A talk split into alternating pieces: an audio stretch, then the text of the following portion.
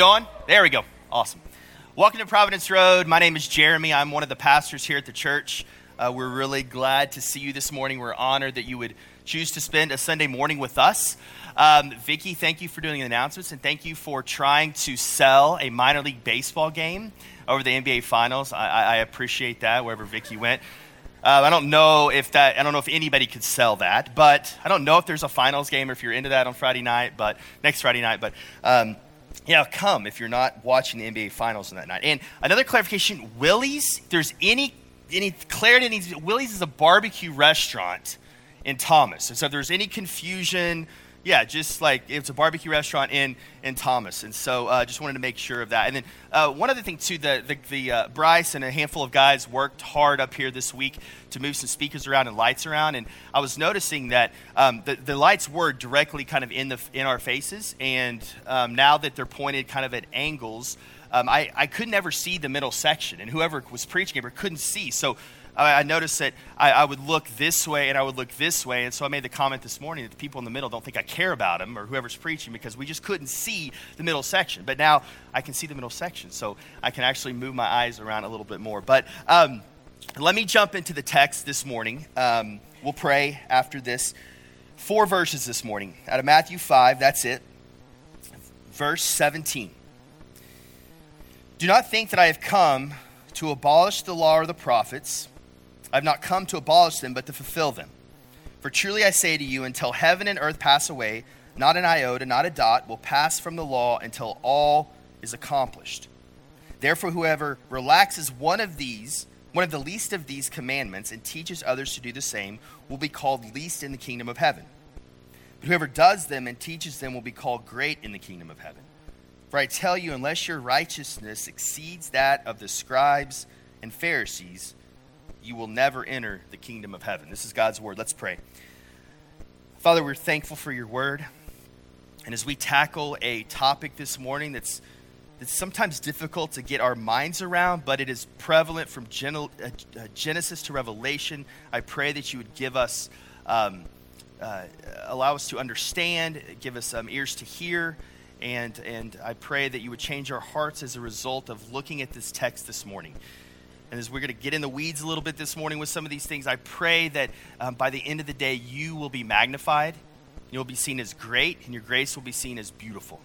That's my prayer this morning. We love you. It's in Jesus' name we pray. Amen.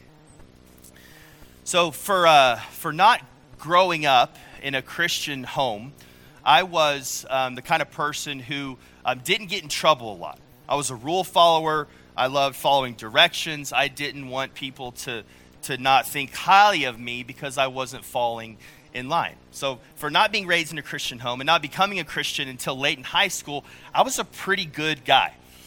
There was this one occasion, though, when me and, and a group of my friends um, were going out, and um, because I was the way I was, I was always deemed to be the designated driver when there were activities that were to be partaken in that our friend shouldn't have been partaking in, okay?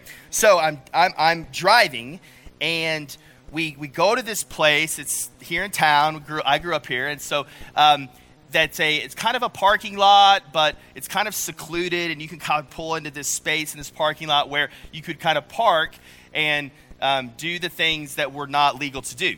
And so my car full of guys and a couple other carloads full of guys pulled up in this spot, and our cars were kind of facing into this um, this fence and wall area. And uh, we were just hanging out and talking, and they were doing their thing and whatever. And then all of a sudden, we didn't even see it coming, but blue and red lights came flashing up behind us. And so, of course, the guys with me scattered, climbed over the wall, climbed over the fence, but my car was there. Like, I had made a split second decision, like, I am not going to leave my car. So I just stayed. And sure enough, like, of course, they come on the scene and there's stuff everywhere that communicates that there's been stuff going on that shouldn't have been going on.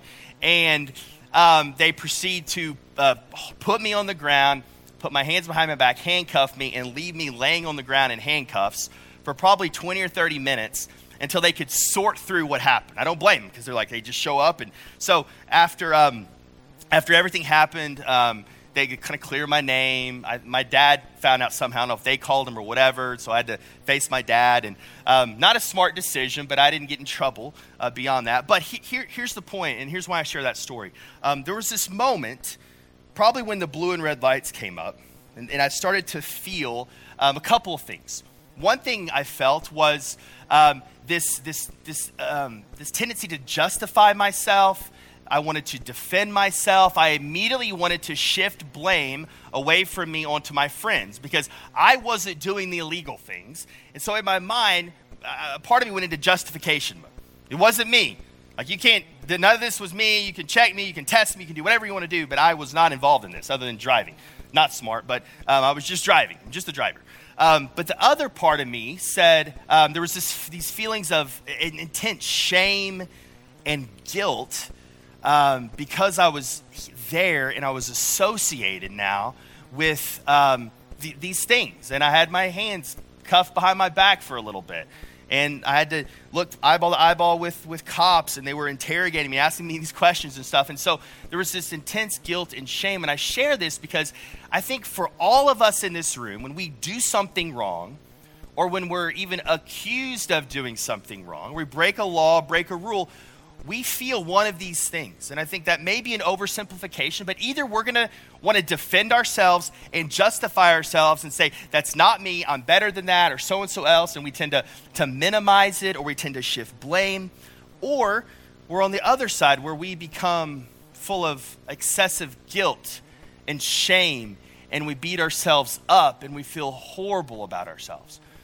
And so, and it doesn't have to be with the blue and red lights coming up behind you. It doesn't have to be something as bad as that. It could just be um, throughout your day feeling these things. And so, think about are you one of these people and do you feel these things on a consistent basis? Because I think this is a natural bent of all human beings. And in, in that moment, we don't want to feel either one of those things. So, hopefully, we would want to, to understand and learn why does this happen and how can I get help in these areas. Because honestly, if, if, if some, of, some of us tend to live our lives with a low level of guilt and shame, or we're always looking to justify ourselves, or prove ourselves, or defend ourselves when anybody thinks we've done something wrong. And we live our lives in those, in, in those ways and on those paths. And, I, I pr- and, and there's no freedom and joy and peace to be found in either response. And so today, I think Jesus is going to help us understand one, why this happens. Why do we tend, when we feel like we've been found out, or we know we're wrong, or somebody accuses us of being wrong, why do we go to these places? And what can we do about it once we're there? How do we get out of feeling like this? Um, the, we've been we've been going through the Sermon on the Mount, right? Sermon on the Mount, uh, Matthew five to seven. We'll be going through that all summer. A couple weeks ago, we looked at the Beatitudes. Last week we looked at salt and light. Burke did a great job walking us through that. And today, though, there's a little bit of a turn in the Sermon on the Mount. Most commentators think that the salt and light passage actually connects more with the Beatitudes than the rest of the sermon. Most commentators think that today's four verses kind of serve as the intro or almost the thesis for the rest of the book. And once we get into some of the topics we're going to hit after today, we'll keep coming back to what we talk about today because it's, it sets a foundation for what we, what we are going to talk about. Now, we've talked about in the, the week so far how important context is. How important context is. And if you're living in the, in, in the world of Judaism and you're hearing what Jesus says today in these four verses, uh, verse 17 is pretty clear. Like you can start off in verse 17 and really track with Jesus because he opens it up with familiar language and you understand. But for us not living in that world, I think it's actually more helpful for us to start in verse 20 and work ourselves backwards today. Verse 20, he introduces the kingdom of heaven, and we've been talking about that idea of the kingdom for the last uh, few weeks, so that should be familiar to us. So let's look at verse 20. We'll walk backwards to verse 17. Jesus says, For I tell you, unless your righteousness exceeds that of the scribes and Pharisees, you will never enter the kingdom of heaven. Now, immediately, we, if we just stop there for a second, and think back to the Beatitudes two weeks ago, we should have a problem with this. This, this doesn't seem to compute. Like, so on one hand, Jesus is saying, Blessed are the poor, blessed are the peacemakers, for yours is the kingdom of heaven. And now today he's saying, well, if your righteousness doesn't exceed that of the Pharisees, you cannot enter the kingdom of God. So what Jesus, what's going on? What are you saying? What do you mean that I should be as righteous as a Pharisee? And verse 20 would have been would have been shocking because no one was more righteous in this day and age than the Pharisees and the scribes. Um, there were 613 Old Testament laws, and the Pharisees felt they existed, like their purpose in life was to try to follow all 613 of these perfectly. Like they set their whole lives up around this, at least externally perfectly. Uh, and then they went even further than that, which is where Jesus had a problem with. And they started adding to these 613 and trying to, to, to, to behave and, and, and meet those perfectly as well. I don't know if they got bored or they needed a greater challenge or that they were awesome with the 613, but they started to add more and more. And then they started expecting the people around them to um, obey not only 613, but the more, more than that. And so this is where Jesus had a problem with them, is they're just putting people in slavery. But they were considered the most righteous people of the day thought, thought of a Pharisee, you would think righteous, at least externally, godly uh, man. And so today would be similar, not quite, but the closest we can get if we were to say um, our righteousness, our godliness should exceed that of Mother Teresa or Billy Graham or some public figure that the majority of, of, of Christians uh, esteem and think very highly of. Other questions should come up as we hear this. I thought salvation was by grace. But you're saying that my righteousness has to exceed that of the Pharisees if I'm to get into the kingdom of heaven. So, does God require obedience or doesn't He require obedience? And I think that's an important question we have to wrestle with. So, when you hear verse 20, you should feel a little bit crushed. You should be hurt when you feel verse 20 if we just stop there. Because if this is the, the demand of the kingdom, we are out. We are out of the kingdom if the demand is to be perfect because we're not perfect. We're not perfect. And part of me, when I even read this and study this, if I just look at this verse, I want to say, Jesus, where's, where's the loophole, right? Like, where's the way out of this? Like, surely, surely I can't be as righteous as the Pharisee. Surely I can't keep all 613 Old Testament laws. Like, Jesus, can, can you say something to follow this to make me feel better about myself? That I can go on throughout my day to not feel like I can't be in the kingdom of heaven without the, my righteousness exceeding that of the Pharisees. Let's look at 18 and 19 because Jesus is going to explain how he connects the righteousness he mentioned in verse 20 to God's law. Read verse 18 and 19. And Jesus says, For truly I say to you, until heaven and earth pass away, not an iota, and not a dot will pass from the law until all is accomplished.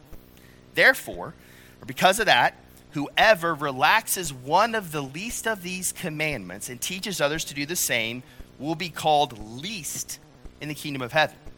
But whoever does them and teaches them, them there it's God's law, will be called great in the kingdom of heaven. Now, Jesus says here clearly in verse 18 that the law will not pass away ever. That's why it says that, until heaven and earth pass away, which they, they won't pass away uh, uh, completely. They'll be changed, but they will not pass away. So God's law will never pass away. And this comes up against sometimes what I hear in our circles things like, um, you know, the, the, the, we don't have to worry about God's law anymore. That was kind of Old Testament stuff. Now we just get to, to live in the New Testament because we're after Jesus' death and resurrection or hear that, um, you know, the Old Testament was about the law and the New Testament was about God's grace. And those things just aren't accurate. They're not accurate because this, what this misunderstanding does is it leads some of us to relax God's laws, which Jesus is saying you can't do in this, and then others to, to, to be enslaved to them. Because if we don't understand the purpose of God's law in the context, then we're going to put ourselves back under the law and we're going to be enslaved to God's law. So, a correct understanding of how the law relates to grace and the gospel is so, so important. So, Jesus is saying that the law will not pass away. Not even the smallest part of it. Not even like a, a stroke pen. This is where the, the dot and the iota. Not even a stroke of the pen of the smallest letter of the law will ever pass away. I mean, Jesus is trying to drive home this point here. None of it, any of it, will pass away. Now, why would Jesus go to the lengths to, to, to say this about the law, about God's word? Because Jesus believes that the Bible are the very words of God. Now, I said Bible there, you notice. So let's look at verse 17 quickly. We'll, we'll, we'll bounce up and down here a little bit. He starts off by saying, I have not come to abolish the law and the prophets. So, law and prophets there simply mean, don't get hung up on this, the specific nature of those, but he's just saying all of the Old Testament, right? All of the Old Testament is what he says uh, when he talks about law and prophets. Uh, and so we know that when Jesus was doing his ministry, all that existed of the scriptures at that point in time was the Old Testament. So when he says all the law and prophets, he's just saying all the scriptures that are currently in place, which that's what Jesus was, the Old Testament, um, are, aren't passing away. So when he refers to them, he is referring to the law of God, but he's also referring to God's word, the Bible, the scriptures. And Jesus thought every single part of the Bible was inspired and was the very word of God. It's his primary revelation to humankind. This is what Jesus thought of the Bible the man who calmed storms, who healed people. He healed people with just a touch.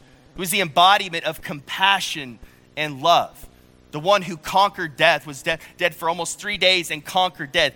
This man, our Savior Jesus, thinks that every single word in the word in the Bible is the very word of God. This is what Jesus thinks about the Bible. So we should hold the Bible in the same um, esteem or in the same category as Jesus does, as the very words of God. And this is why in verse 19, let's, let's read it again, he gives us a stern warning. Because if this is God's word, then he says this about it Whoever relaxes one of the least of these commandments and teaches others to do the same will be called least in the kingdom of heaven. He's saying if you minimize the law or teach others to do the same, you'll be called least in the kingdom of heaven. So you can't believe in Jesus and reject the Bible the law or God's word.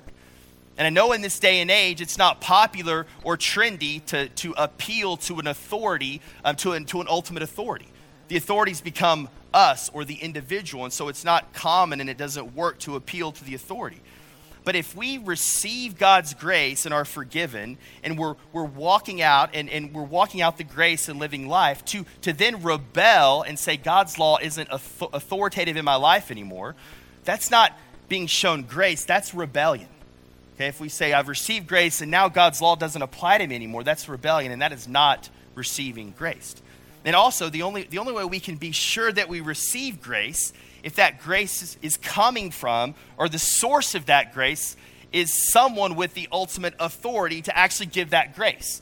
So if you say the Bible and God doesn't have authority over my life anymore, what you're kind of saying is you're, you're, you're, you're taking the legs out from under yourself, saying that this, that this grace is un- unsure because I, I don't believe in the one or the one who has given me this grace doesn't have authority anymore. And what grace is that? How can you count on that grace now if you are saying the one who ha- has given us that grace doesn't have authority anymore? And this starts in Genesis 3, the root of this wanting to make ourselves the own authority. You have Adam and Eve in the Garden of Eden. Perfect, perfection, right? Like this is creation happens, God gives them gives them authority, gives them stewardship, gives them ownership of creation. He spends time with them. They have everything they need to flourish and thrive, Adam and Eve do. The good creator has given his creation everything they need to thrive. And yet, Adam and Eve, in that moment, tempted by the serpent, choose to define what is good and evil for themselves. Now, we're going to be our own ultimate authority here. We're going to call the shots. We're going to de- determine what is good and evil in our own eyes. And they did it. And we, we see the d- disastrous consequences that we're still feeling the effects from. Instead of realizing God's the creator, we're the creation, He has authority, and He's shown us how the way to thrive. And this is, goes back to the scriptures. This goes back to having a, a proper view of God's scriptures and God's word and God's commands. Now, here's the good news. Let's look at the second half of verse 19, because good news is coming. But we have to have the proper view of God's word first, I think, before we go into this. Second half of verse 19.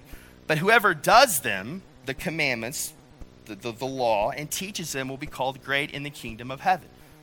So, what Jesus is trying to say here is there's some kind of reciprocal relationship between our ability and, and, our esteem of God's law and, and getting and operating in the kingdom of God and experiencing the kingdom of God. So, to the degree that we lift up God's word and lift up God's com- command, to the degree that we will experience the kingdom. If you take God's word seriously, then you will be called great in the kingdom of heaven. Sounds a little bit like a beatitude, right? Like that's the same kind of language we just heard two weeks ago. If you esteem God's word, if you, if you, if you hold on to it, if you think it's important, then you'll experience the kingdom of heaven. So before we jump into verse 17, so far we've seen Jesus has a high standard for righteousness. We know that.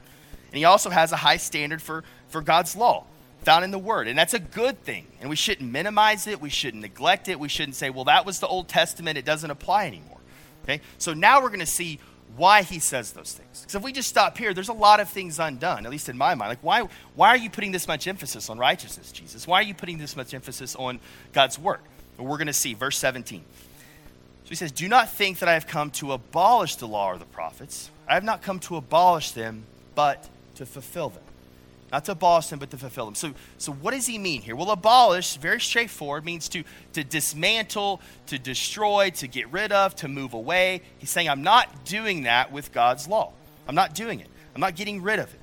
Um, he says, I have not come to abolish them, but to fulfill them. So, fulfill. What does this idea of fulfill mean? So, we got to be careful not to read this as, um, as obeyed, obeyed completely or have um, um like it should be read more like fulfill that which, which was promised, not keep. Because he could have said keep there, and oftentimes we read fulfilled as he just keep the, kept the law, and he did that, but it's so much more than that. Think in terms of a story, right? So the, the beginning of the story is the Old Testament, God's law to God's people, the beginning of the story. And Jesus is the fulfillment of what was promised in the Old Testament.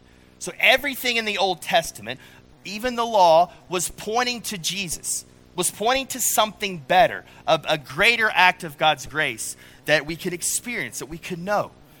As Jesus is saying that everything, it proceeded with the law, but now it's pointing to Him, and the buildup in the law is climaxing in Him. He is the climax, He is the Savior, He is the ultimate gift for us. And so that's why he, we can't abolish the law. The law is the beginning of the story.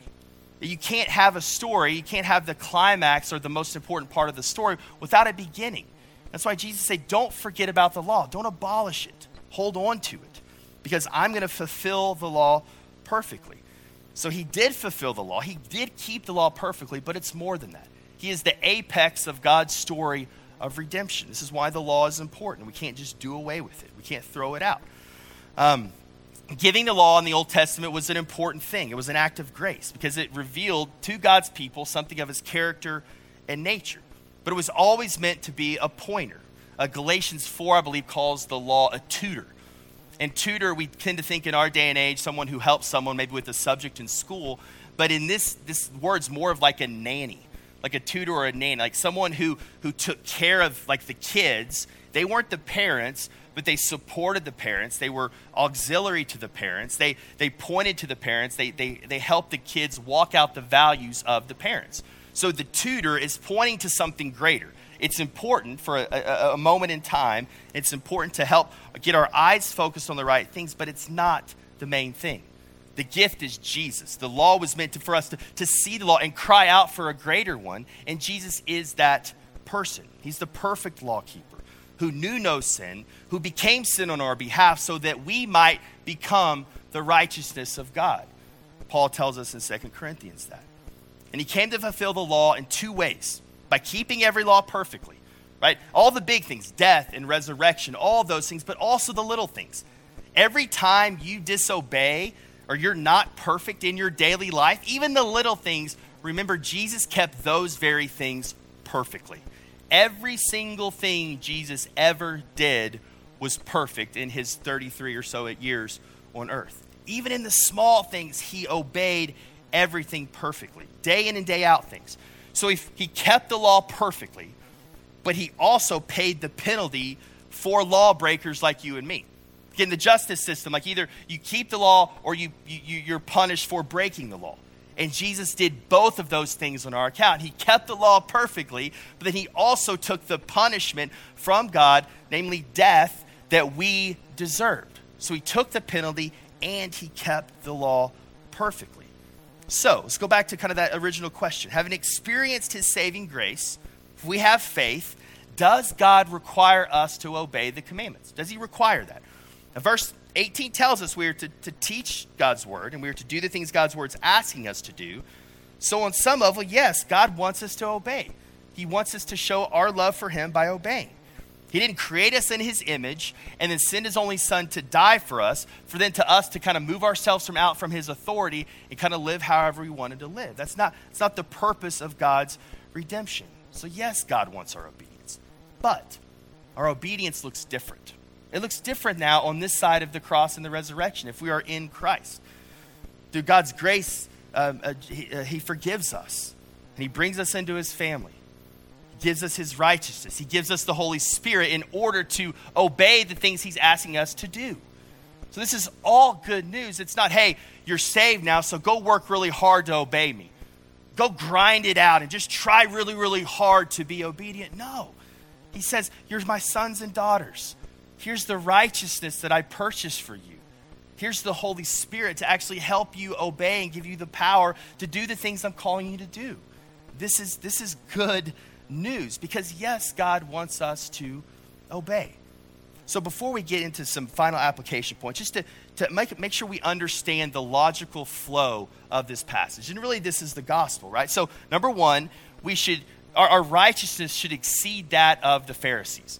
And we're not just talking about external righteousness, that's, that's true, but deeper the motivations, what we think, what we believe. This is righteousness on a whole another level. And we're going to see this as we move forward into the Sermon on the Mount. He's going to say things like, You've heard it that was said, but I'm telling you different. And that's what he's saying. You've heard it that was said in, in the law, in the Old Testament, but I'm raising the bar. It's a deeper kind of righteousness. We'll see that over and over in the Sermon on the Mount. So we're, we're, we're held to that standard of righteousness. And if we take God's law seriously, we'll look at God's law and we'll see, I have no hope. There is no hope that I can possibly obey this law. It's impossible.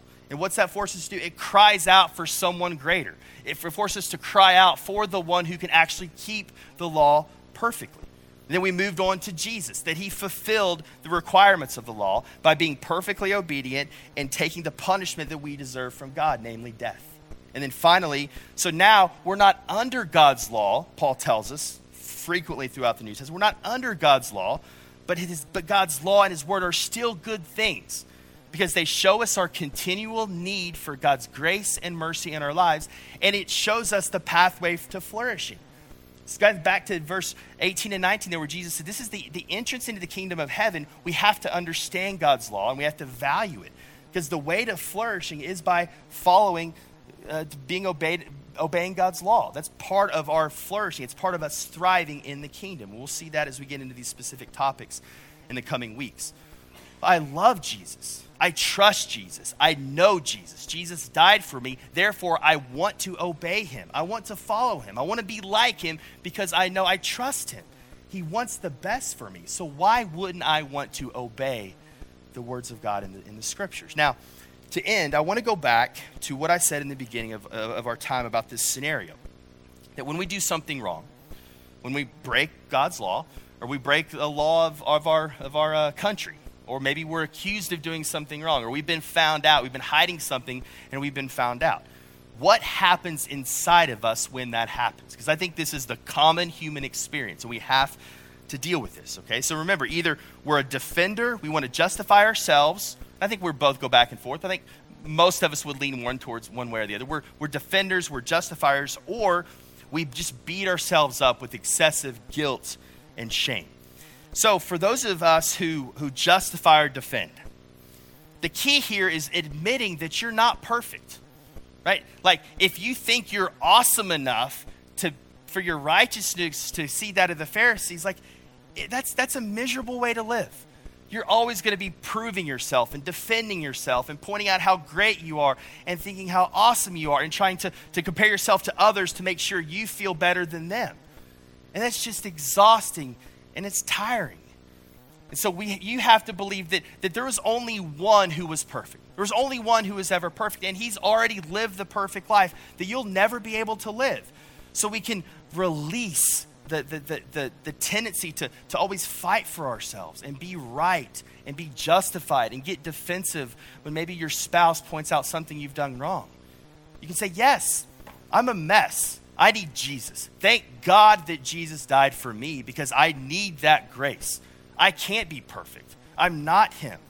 So, yes, Jesus becomes great in our lives, and it gives us freedom, if the freedom to stop trying to prove ourselves to be someone that we're not. Because we're not perfect, and there's nothing that we can do to be perfect. Jesus has accomplished that for us, and that is good news for those of us who are always thinking of how can I defend? How can I prove myself? How can I make myself prove, proven worthy in other people's eyes? How, how do you see, how do you handle critique? How do you handle criticism? That'll tell you how quick you are to defend how great you are. Or can you say, yeah, and I'm, I'm, I'm thankful for Jesus' grace because I'm not perfect and I need to grow and I need to help and I need to repent every day. So for those of you, that's, that's one side. Now, the other side, for those of you who are prone to beat yourself up, stop punishing yourself by making, you, making yourself feel shameful all the time. Like Jesus took your shame. He was humiliated so you wouldn't have to feel humiliated. He humbled himself so you wouldn't have to remain in this posture of just your head down and woe is me and I'm, I'm, I'm, such, I'm such a horrible person. No. He died for you. He bled for you. So you don't have to, you quit lashing yourself, causing yourself to bleed because you're such a bad person. Jesus already bled and died for you. So it's done. It's finished. The shame's been taken away. So walk in freedom, walk in peace, walk in joy. And you don't have to have your head down. You can have your head up, not because of your righteousness, because of, because of His righteousness. And now we're united to Him and we have the Holy Spirit. So we can, we can walk out of here today after taking communion as new creations of people who, ha- who don't have to be ashamed anymore. So much of our, our baggage and issues and even sin comes out of we just think we're, we just think we're dirt and we're shameful and I'll never be good enough. I'll never be holy enough. And that's just a lie from Satan if you're in Christ. You're not good enough, but he was good enough. And he's, his work is finished, it's done. So you can walk in freedom. So we're going to take communion here in a second, and I want you to kind of think about maybe what, maybe even right at the moment, what category do you fall into? And, and take this these moment, few minutes, where we give you some space and silence. Just Maybe do some business with God. Think of what you're most prone to do. And either neither one of these ways is going to lead us to freedom and joy. And it's ultimately not going to cause us to glorify God. They both turn in on ourselves. Either way, either I'm awesome, I'm, i want to justify myself, that's pointing to me. I'm, I'm shameful, I'm sinful, I'm awful, I'm such an awful person. Who's the fed that focus on? It's on you. So in both cases, let's get the focus off ourselves and on the one who's who, who the, the, the focus actually needs to be on. And we're going to give you some space to do that during communion. Let's pray. Father, I thank you for your word. I thank you for your law, even though it's a hard thing to understand sometimes, and what our relationship to the law is now for those of us who have faith and are in Christ and are new creations. And so I thank you for your, your word and passages like these that actually teach us and help us um, wrestle and grapple with this idea of the law. My prayer today for my friends out here is that you would, um, that nobody would walk out of here in, in, in chains or in slavery to the law or in slavery to, to, to sin. But there's this freedom from realizing what God demands of us and realizing that we have no hope in meeting those requirements. So we can fall at the feet and on the mercy of the one who's greater than us, who actually can keep him perfectly, and who actually can die and can be a substitute um, for us and dying on behalf of us. So I pray we would leave here today, all of us would leave here today with a sense of, of joy and peace and hope because we have a great Savior. Not because we're great or we're awesome, but because you're awesome and Jesus is awesome and the Holy Spirit is awesome. Purely because of your grace and mercy in our lives. It's in your Son's name we pray. Amen.